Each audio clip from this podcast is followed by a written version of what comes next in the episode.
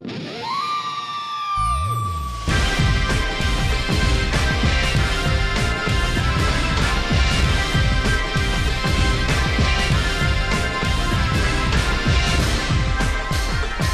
藤光晴プロデューストイレパーティー。君もトイレの話をしてみないか？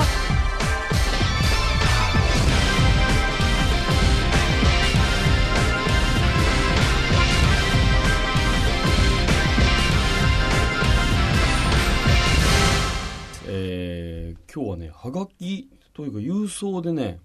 ちょっと物が送られてきてるんで読みますペンネーム偽生物、えートイレに関するお便り佐藤さんスタッフの皆さんこんばんはえトイレというカードゲームを手に入れたのでお送りしますと。トイレの順番待ちをゲームにしたものらしいです。ぜひ番組の皆さんで遊んでみてください。ちなみに番組に送るよとは別に自分でも遊びたくて一つ買ったのですが、あいにくまだ遊べていません。早くプレイしたいものですっていう。うん。いや、やってくれてもよかったんですよ、先に。えっと、それでね、レーターパックに入って、このトイレのカードゲームっていうのが、こうなんか海外のやつっぽいんだけど、送っていただいて偽生物が、なんだこれ、ルーカスって読むのかななんかね、えー、森の中にあるこのトイレを、こう順番を待つような感じで、で、トイレがなんかいっぱいになると森に書き込まなきゃいけないみたいな。ざっくり読むとそんな感じなんだけど、ちょっと難しそうなのね、これ。で、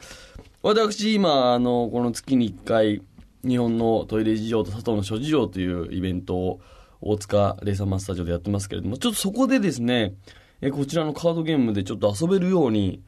えー、一回これを覚えなきゃいけないな。ちょっとなんかいかんせん海外のやつだからなかなかなんかね、ルール的なものがまたはっきりこう、まあ今までまだね、パッとしか見てないからあれなんだけど、ちょっとやっていこうかなと思います。あるんじゃないトイレの娯楽が。あるんじゃん。これトイレでまさに遊ぶっていうのをね、トイレをエンターテインメントしてる人がいるわけですね。ゲストに呼びたいな。この、このラジオのことを知っててほしいな。届いてるかなうーん、まあね。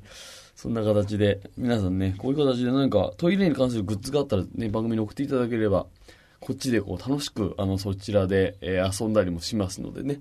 ぜひよろしくお願いします。佐藤光晴プロデューストイレパーティー。君もトイレの話をしてみないか？